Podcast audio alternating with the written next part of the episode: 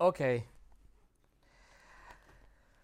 Alors nous allons ouvrir la parole de Dieu ensemble, encore une fois, dans la première épître de Pierre, chapitre 2. La première épître de Pierre, chapitre 2.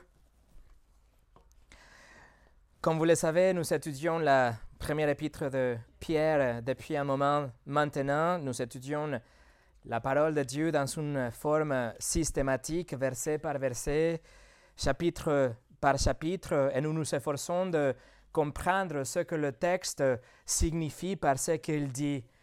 C'est la exposition de la parole ou la prédication textuelle ou la prédication expositive que nous a amené à ce texte aujourd'hui en Pierre chapitre 2 verset 13 au 15 où nous sommes commandés à nous soumettre aux autorités. Et à partir de ce texte, nous avons rentré dans une étude thématique par rapport à la relation d'un chrétien avec le gouvernement.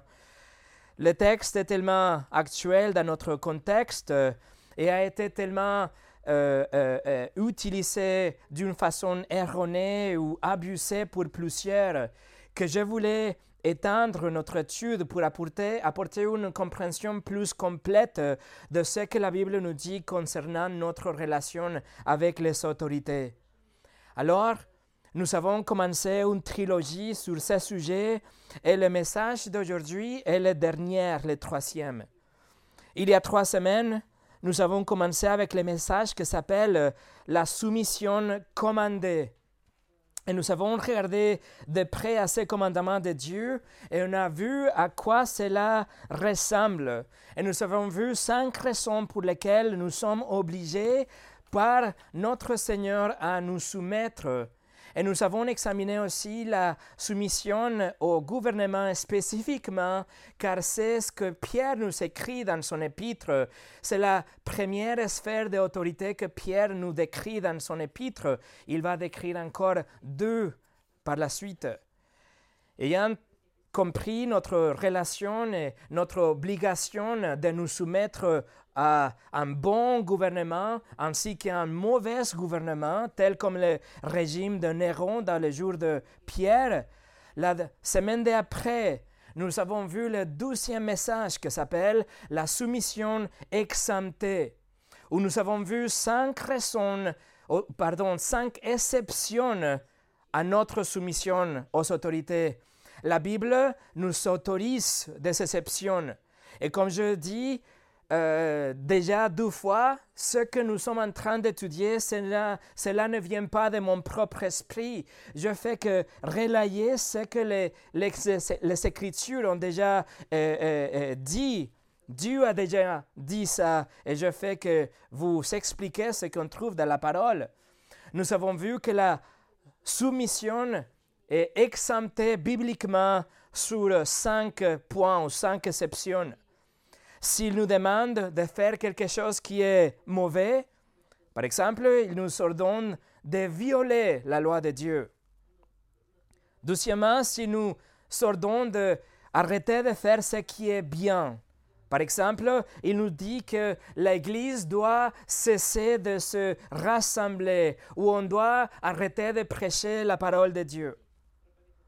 Numéro 3, s'il nous dit qu'on doit garder le silence face au mal. Par exemple, il nous ordonne d'approuver et encourager ce que la Bible appelle comme méchante, comme pas bon, péché.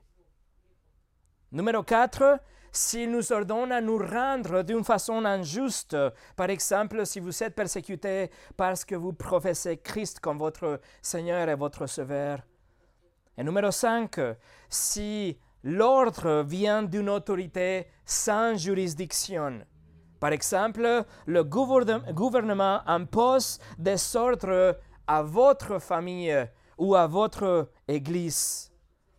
Alors je veux vous encourager encore une fois à réviser et à examiner ces deux derniers messages pour que vous voyez comment tout s'assemble, comme tu as, tu as, tout a une cohérence pour que vous ne soyez pas trompés sur euh, la conclusion que vous allez euh, euh, prendre.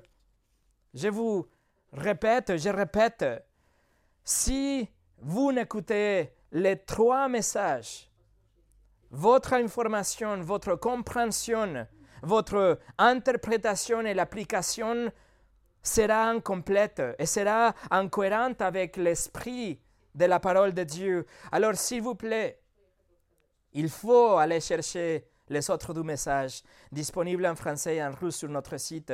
Je ne veux pas que vous ayez une mauvaise conclusion par rapport à notre soumission aux autorités.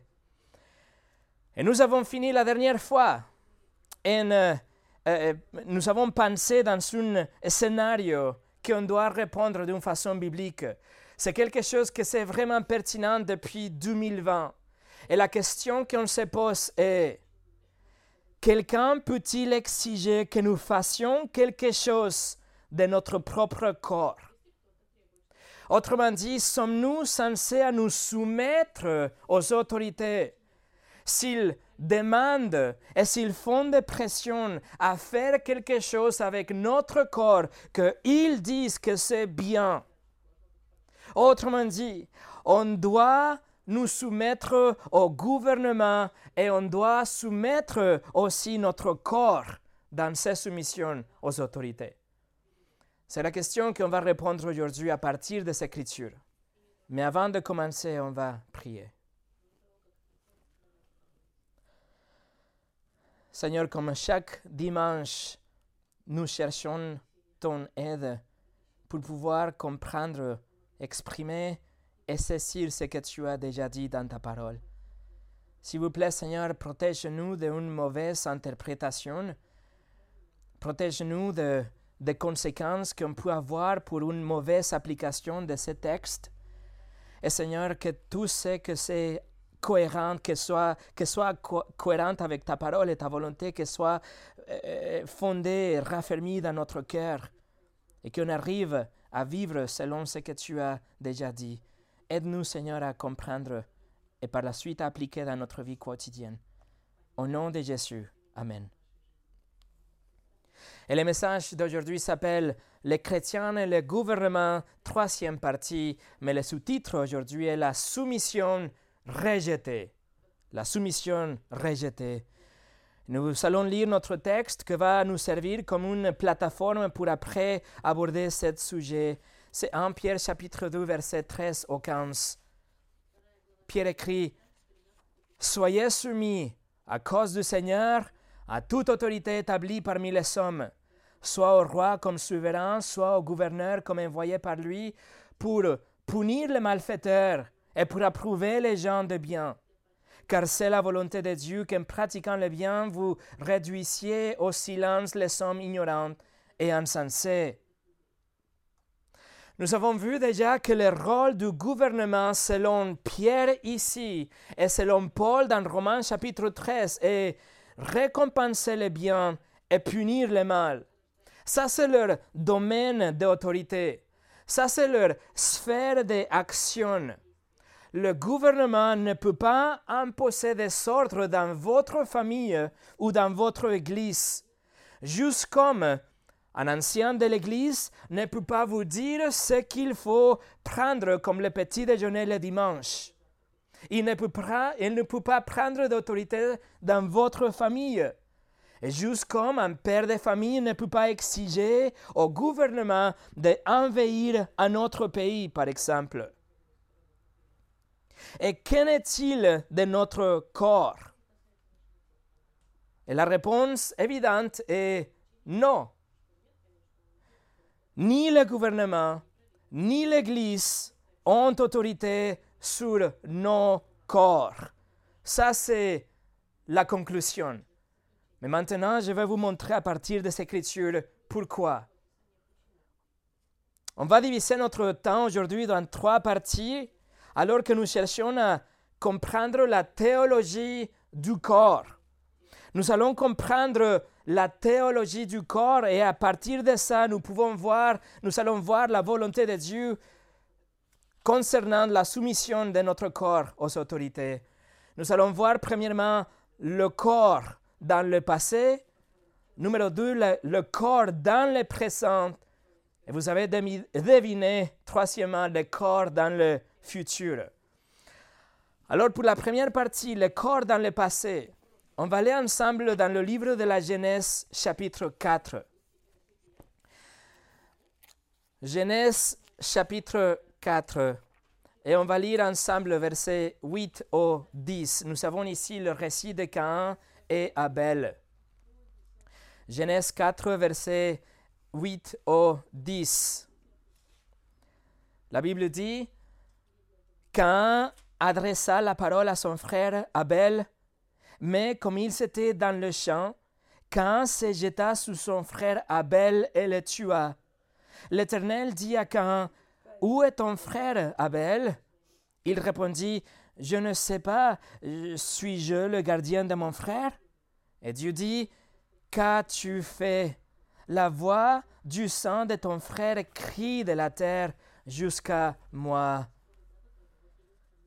La toute première chose qui nous est rapportée dans les Écritures tout de suite après la chute de l'homme, c'est ce récit de comment Cain a péché contre son frère et contre Dieu.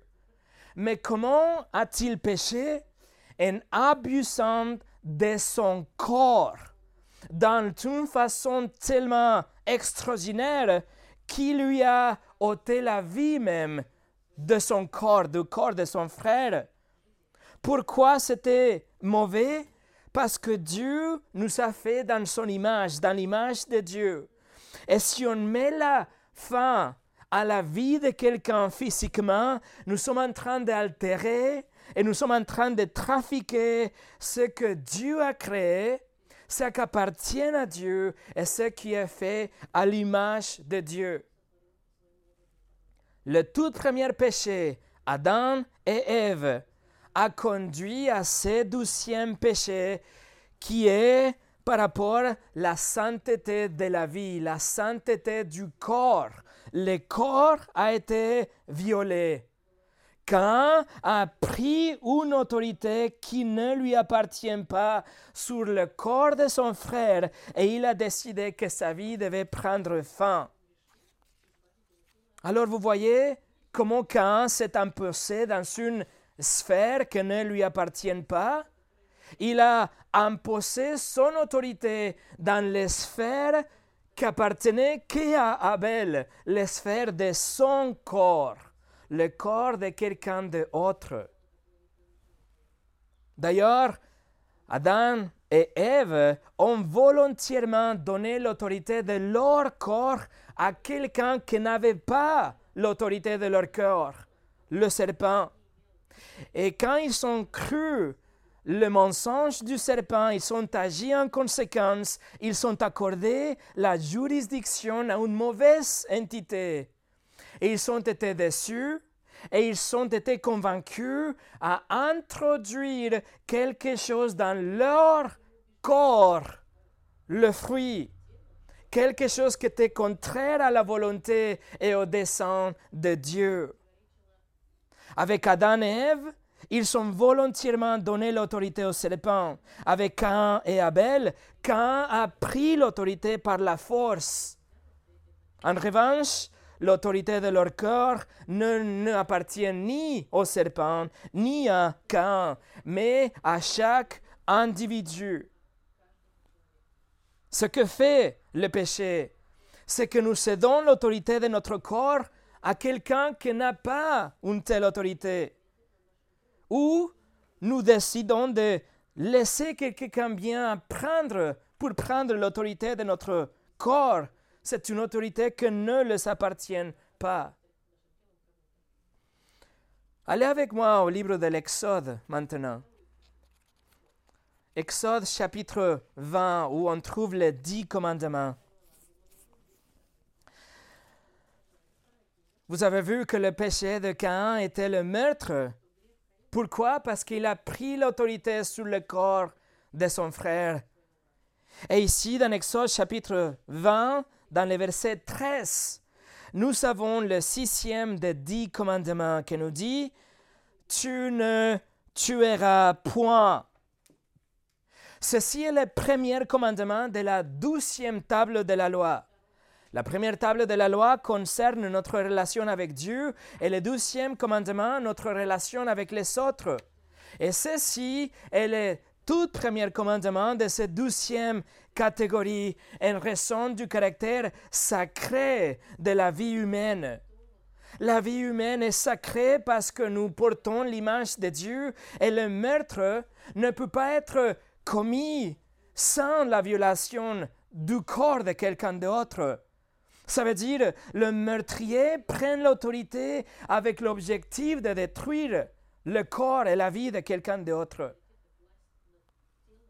Regardez le verset 15. Dans le verset 15, nous avons le huitième des dix commandements qui nous dit Tu ne déroberas point. Ce commandement est bien plus qu'une interdiction de voleur.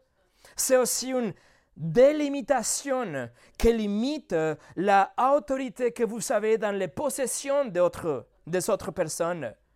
Dieu vous donne des possessions et ce n'est pas la juridiction de votre voisin de venir et prendre de vos affaires pour les faire siennes. Et de même, vous n'avez pas l'autorité pour aller chez lui et prendre quelque chose qui ne vous appartient pas. Ces commandements, donc, reconnaissent la propriété, la propriété privée il y a des choses que vous appartiennent et que sont seulement à vous. Et par conséquent, toutes les tentatives que quelqu'un a pour venir prendre ce que vous appartient est une activité pénale. La propriété privée ou la notion de possession est enseignée à travers la Bible. L'Ancien Testament nous montre qu'Israël avait une théologie de, droit de la propriété. Chaque fois que Dieu leur donnait quelque chose, leur appartenait. Et c'était inacceptable que quelqu'un d'autre vienne prendre l'autorité sur ce que les autres possèdent. Bien sûr, le propriétaire ultime est Dieu. Mais en même temps, il nous fait des gardiens ou des gestionnaires, des responsables de ce que Dieu nous a donné. Et lorsque Dieu nous le donne, cela nous appartient, nous appartient vraiment. Nous appartient en tant qu'entendant de Dieu et personne ne peut venir prendre autorité sur ce que nous appartient, y compris notre corps. Nos possessions sont des cadeaux sacrés de Dieu. Et nous sommes censés les utiliser pour sa gloire. Et vous, et vous seul, vous avez l'autorité sur vos biens. Tout ce que vous avez, si c'est beaucoup ou si c'est pas beaucoup, vous l'avez vraiment et vous appartient. Ce qui vous appartient n'appartient pas à un groupe ou à un collectif, n'appartient pas à votre voisin ou à votre église ou à gouvernement, il vous appartient seulement, y compris votre corps. Alors nous sommes en train de voir la théologie du corps, de découvrir ce que Dieu dit par rapport à notre corps. Allez au Nouveau Testament, l'évangile de Jean, l'évangile de Jean chapitre 21.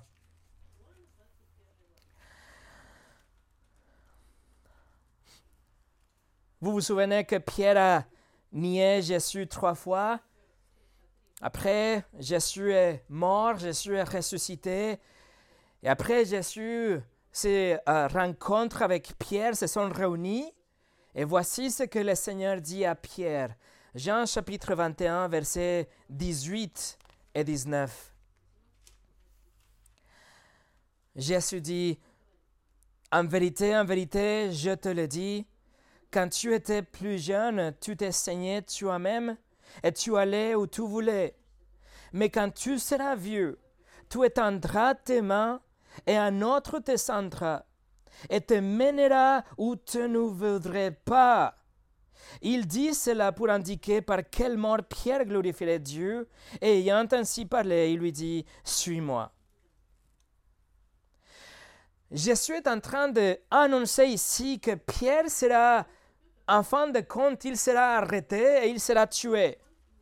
Mais nous voyons dans ces petits textes que ce n'est pas une bonne chose, ce n'est pas quelque chose de positif, que Pierre éteindra ses mains.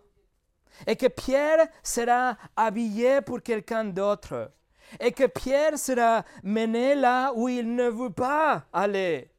Ce n'est pas une bonne chose, une chose positive que quelqu'un va prendre l'autorité sur le corps de Pierre. Pierre sera martyrisé et crucifié même à l'envers. C'est quelque chose de négatif que quelqu'un d'autre vienne prendre l'autorité sur votre corps. Et dans le cas de Pierre, quelqu'un va prendre l'autorité sur son corps, il va le faire, il va le forcer à faire quelque chose qu'il ne veut pas faire, et à la fin de compte, il sera crucifié. Alors vous voyez, la Bible est constante et cohérente. Votre corps vous appartient et seulement vous avez juridiction sur votre corps.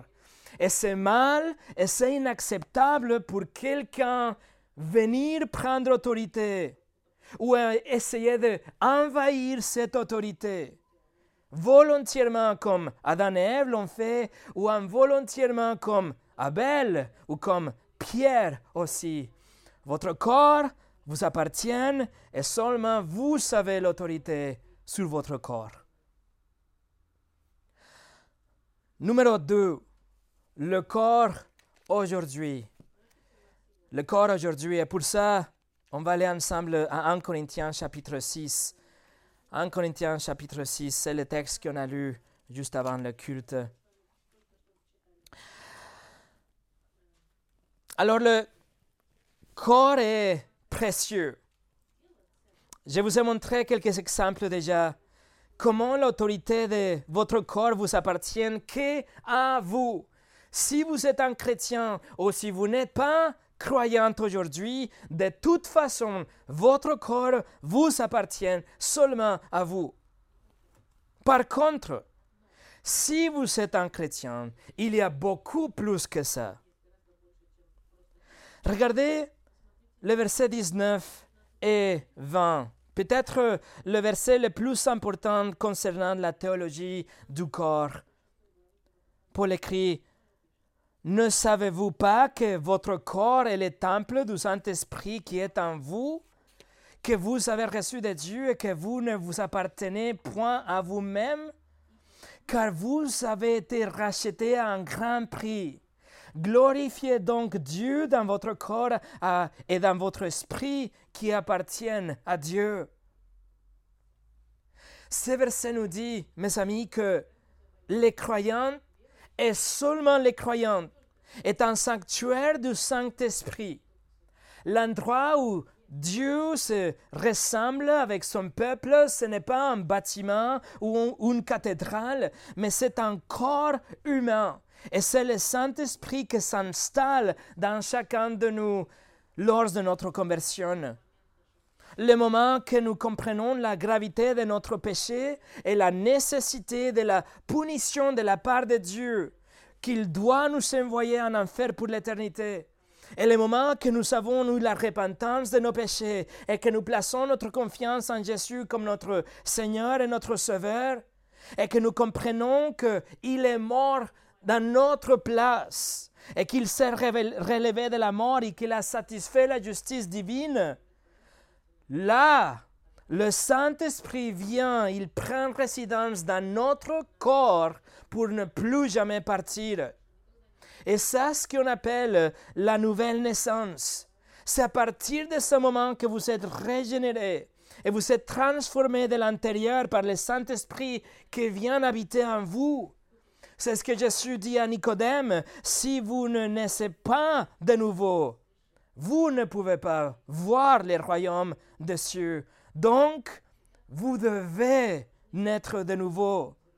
C'est quelque chose que vous ne pouvez pas provoquer, mais vous pouvez juste recevoir comme un cadeau gratuit par un Dieu miséricordieux que vous l'offre aujourd'hui.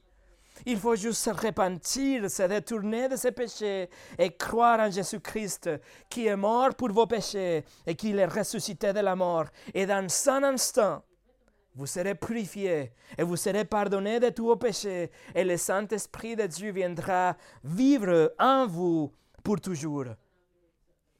Si vous êtes né de nouveau, alors votre corps a été acheté à un prix. Et le prix était tellement élevé. Le prix était le sacrifice du Fils de Dieu qui était sans péché.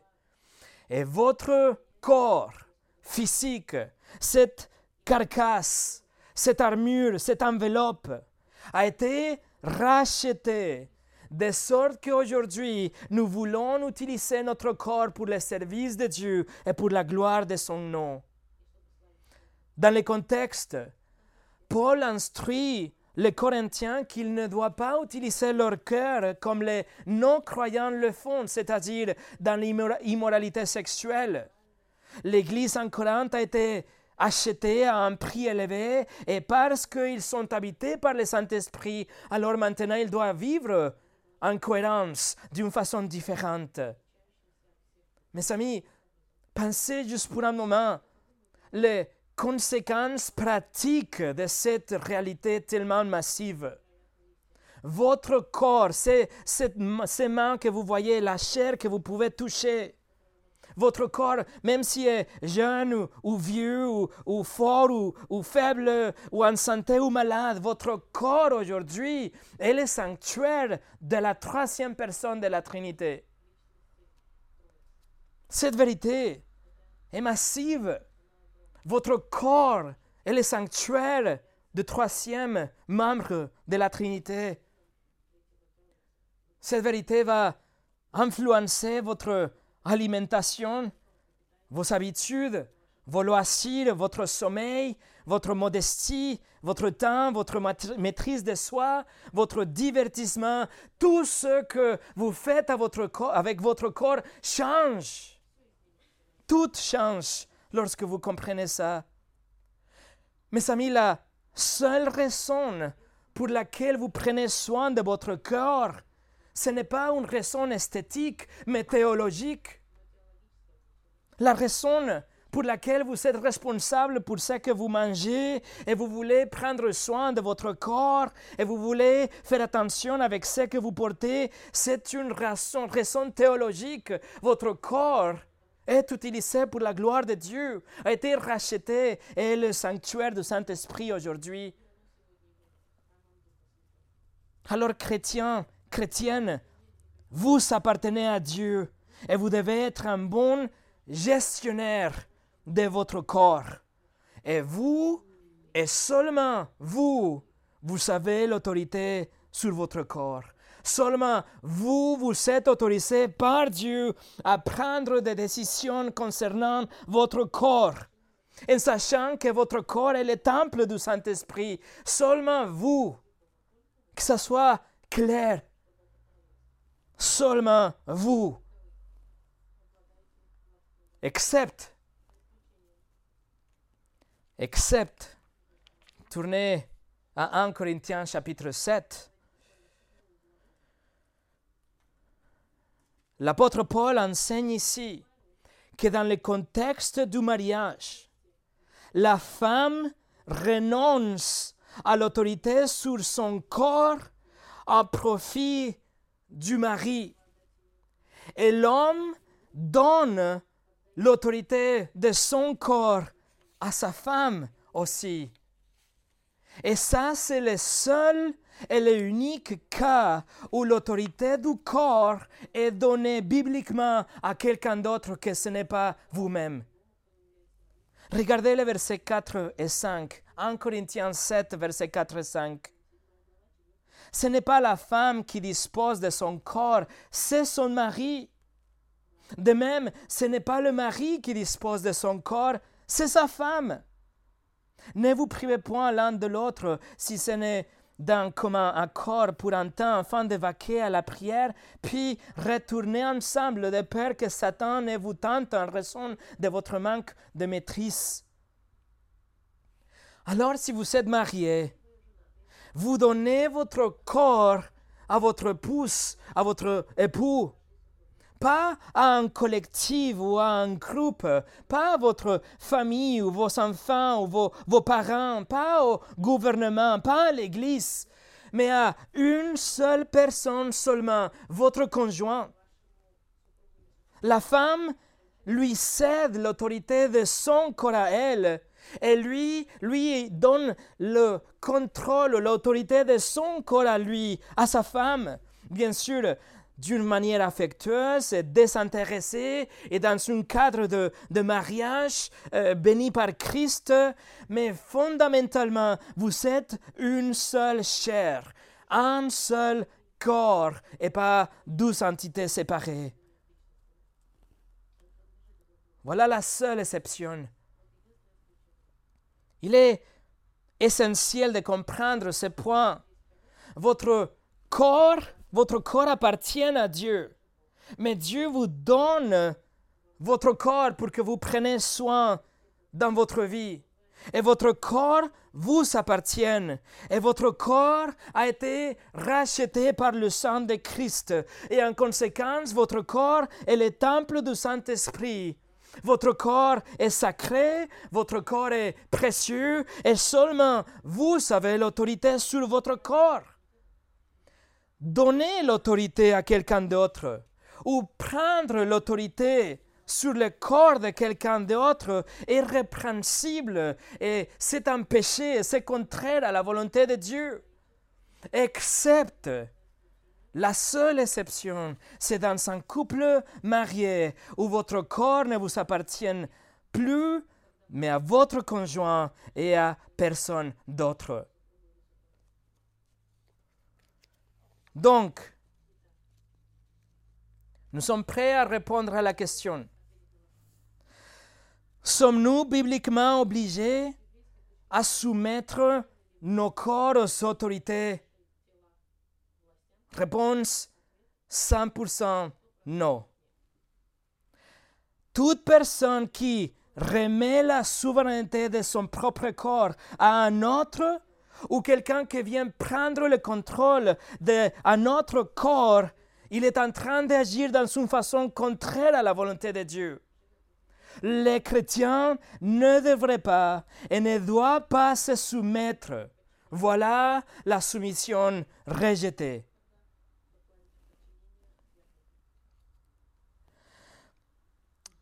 Laissez-moi vous donner un exemple que j'ai entendu et que j'ai utilisé dans des conversations avec des amis et des collègues.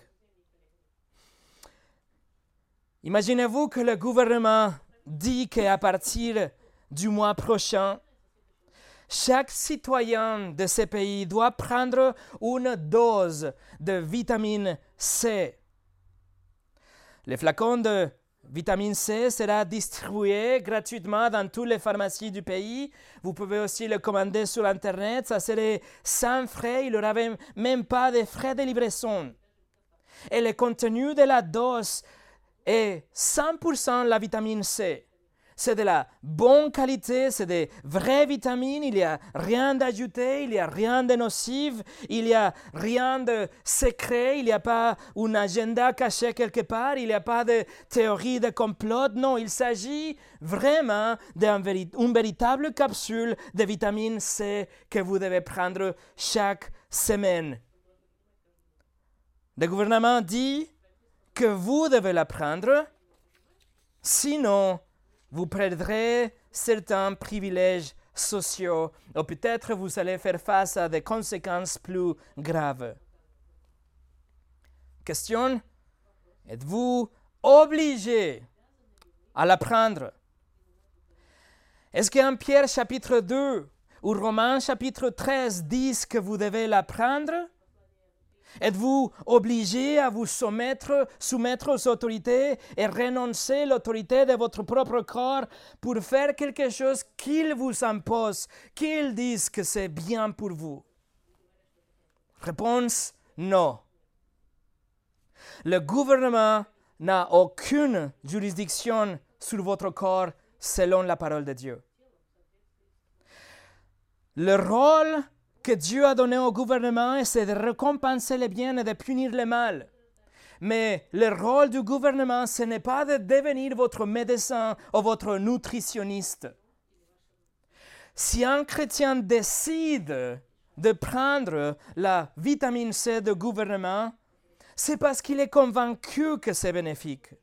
C'est parce qu'il a fait ses propres recherches, il a prié, il a réfléchi, il a parlé avec les autres, il a, il pesé les options et il est arrivé à sa propre conclusion il est convaincu que la dose de vitamine C est une bonne chose. Alors, il est libre à la prendre, bien sûr.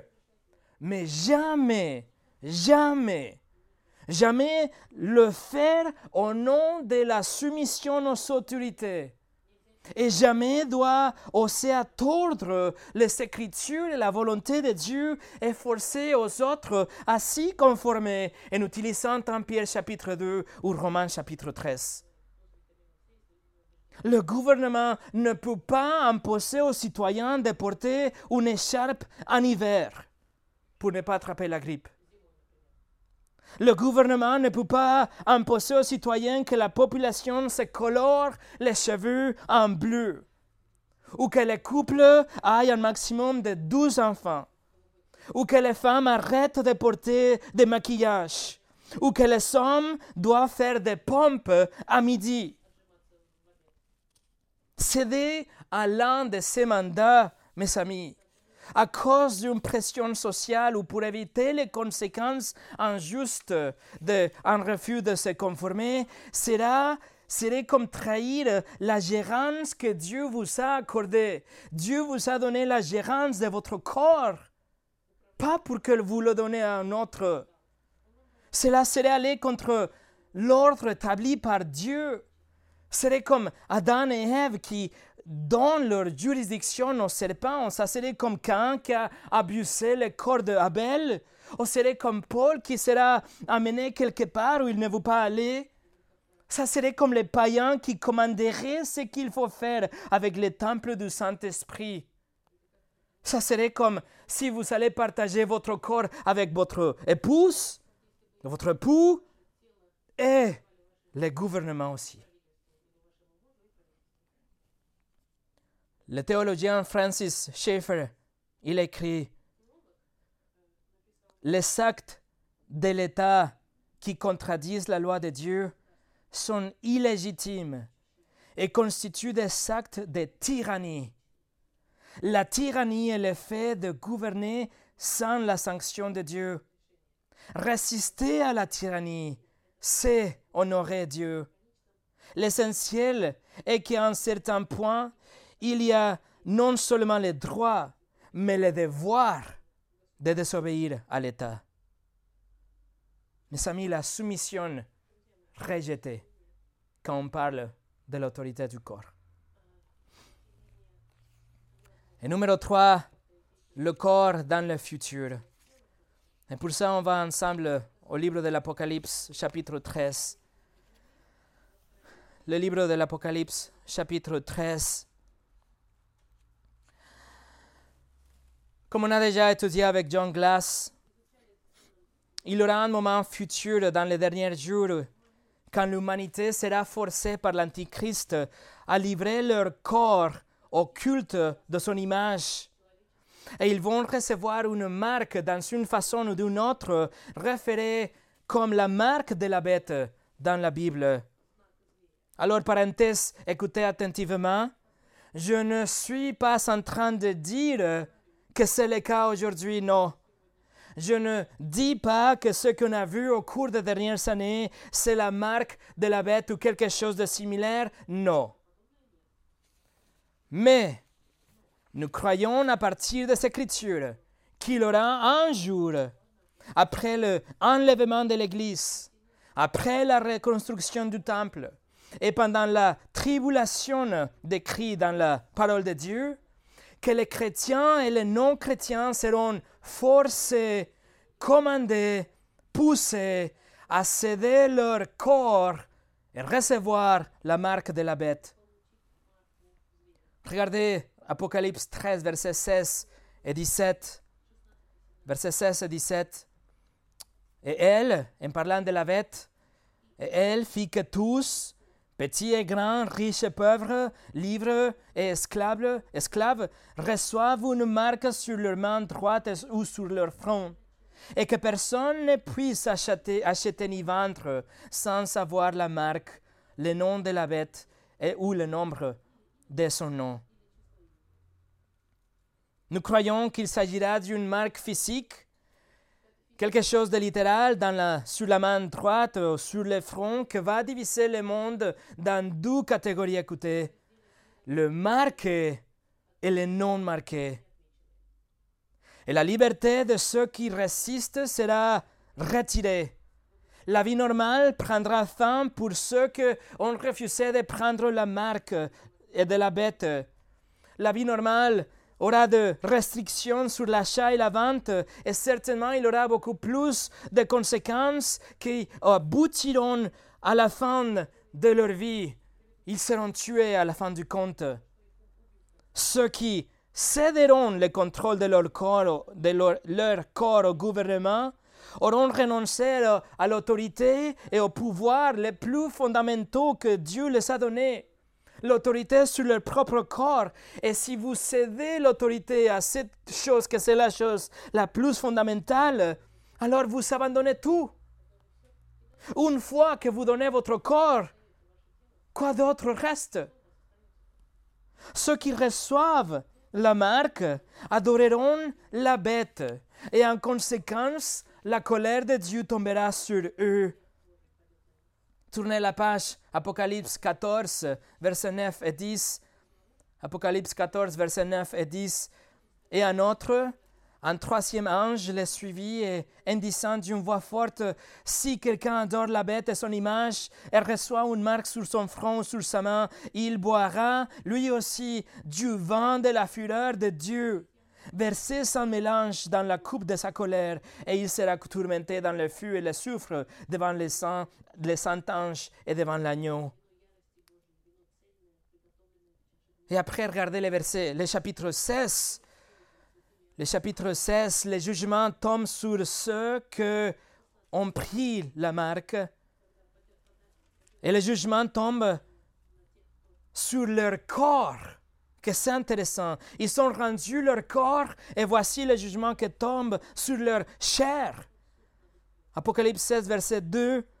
Le premier ange alla et il versa sa coupe sur la terre et un ulcère malin et douloureux frappe les hommes qui avaient la marque de la bête qui adorait son image. Et après aller au chapitre 19, chapitre 19, nous voyons qu'ils ont reçu la marque. Pourquoi? Parce qu'ils ont été déçus et ils ont été séduits par le système pour la recevoir. Apocalypse 19, verset 20.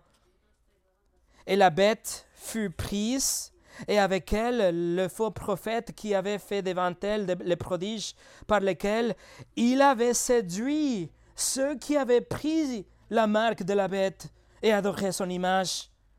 Ils furent tous les deux jetés vivants dans les temps ardents de feu et de soufre. Et finalement, dans le chapitre 20, l'apôtre Jean voit le royaume millénaire de Christ et il voit ceux qui ont refusé de se soumettre et qui n'ont pas rendu leur corps pour recevoir la marque, mais en même temps, ils avaient souffert et ils ont assumé la souffrance et les conséquences de leur refus de soumission. Regardez chapitre 20, verset 4. Et j'ai vu des trônes, et à ceux qui s'y assirent fut donné le pouvoir de juger. Et j'ai vu les âmes de ceux qui avaient été décapités à cause du témoignage de Jésus et à cause de la parole de Dieu et de ceux qui n'avaient pas adoré la bête ni son image, et qui n'avaient pas reçu la marque sur leur front et sur leurs mains. Ils revinrent à la vie et ils régnèrent avec Christ pendant mille ans. La soumission rejetée, mais là, les royaumes étaient reçus. Et pour finir, vous savez que la vie chrétienne n'est pas facile. Et quand il s'agit de soumission, notre allégeance est d'abord au Seigneur Jésus-Christ et doucement à toute autorité qu'il a autorisé d'avoir une autorité sur nous, mais jamais, au grand jamais, au détriment de ce que Dieu a déjà établi dans sa parole. Alors écoutez, cet échantillon de l'histoire de l'Église. Après la réforme protestante, l'Église de l'Angleterre a déclaré que le roi d'Angleterre était aussi le roi de l'Église. Mais les puritains ont résisté ils ont soutenu que c'était seulement Christ, le seul roi de l'Église. Et après, dans le XVIIe siècle, le livre de la prière commune comme ça s'appelait le livre, le livre de la prière commune, a été commandé comme le livre qui devait réglementer tout ce qui s'est passé à l'intérieur de l'Église en Angleterre.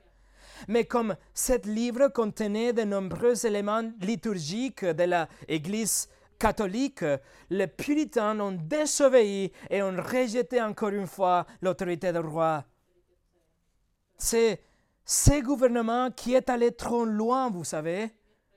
C'est le gouvernement qui a étendu ses tentacules à l'intérieur de l'Église. Et c'est pour ça que les puritains ont décidé de quitter leur pays vers la Nouvelle-Angleterre. Des milliers ont entré, des millions ont fui l'Angleterre pour pouvoir trouver une liberté dans leur culte entre 1620 et 1630.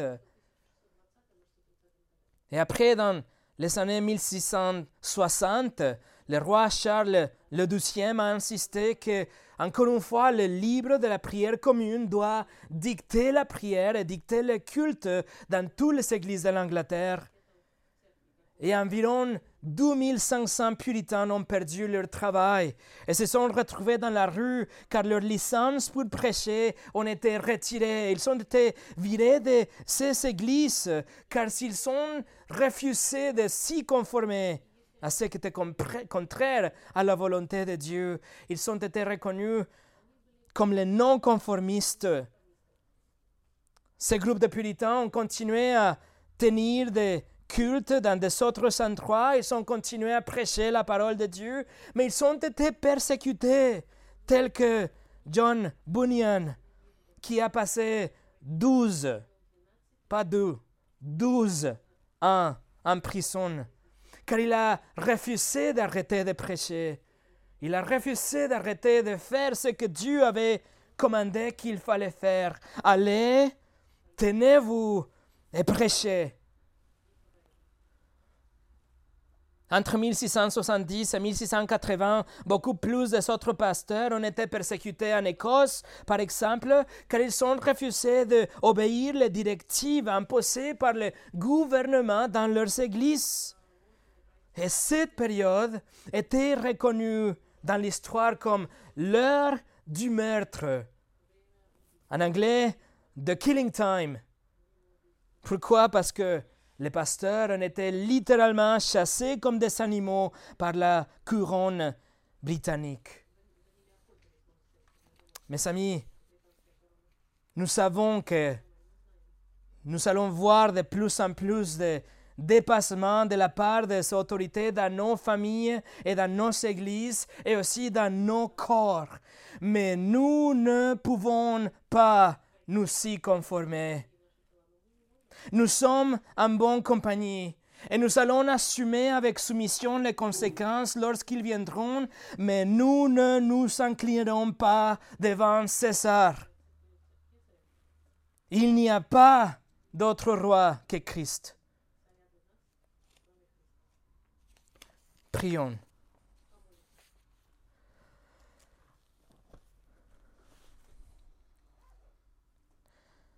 Seigneur, nous te remercions pour ta parole. Et nous te remercions pour le témoignage qu'on pu voir aujourd'hui, que c'est suffisant et c'est tellement puissant. Et ça nous donne vraiment des arguments et des forces pour tenir bon lorsque le test viendra, lorsque notre soumission et allégeance au Christ sera euh, mise à l'épreuve lorsque les autorités essaieront d'étendre les tentacules dans des sphères qui ne leur appartiennent pas. Seigneur, merci que ta parole est suffisante et parfaite et sans erreur, et que nous pouvons la comprendre, et que, nous pouvons parcourir tous ces témoignages et, et arriver dans une conclusion que c'est fidèle à ta volonté. Alors, Seigneur, s'il te plaît, Aide-nous à appliquer par la suite. Aide-nous à garder toutes ces vérités dans notre cœur et être prêt lorsque le test viendra, lorsque l'épreuve et les flux seront devant nous, Seigneur, qu'on arrive à tenir bon et ferme selon ce que tu as déjà dit dans ta parole. S'il te plaît, Seigneur, que même si nous ne sommes pas nombreux ici, que nous soyons une lumière, que nous soyons des porteurs de la vérité, qu'on puisse avoir des discussions que, que non seulement donnent notre opinion personnelle, mais que nous pouvons fonder notre opinion dans ce que tu as déjà dit dans ta parole. Et Seigneur, que tu nous donnes l'opportunité d'atteindre cette ville et tous ceux qui ne t'appartiennent pas, qui ne te connaissent pas, pour qu'ils viennent aussi à te louer, qu'ils viennent aussi à être bénéficiaires du pardon des péchés et de la vie éternelle que on peut trouver seulement en Christ. Au nom de Jésus. Amen.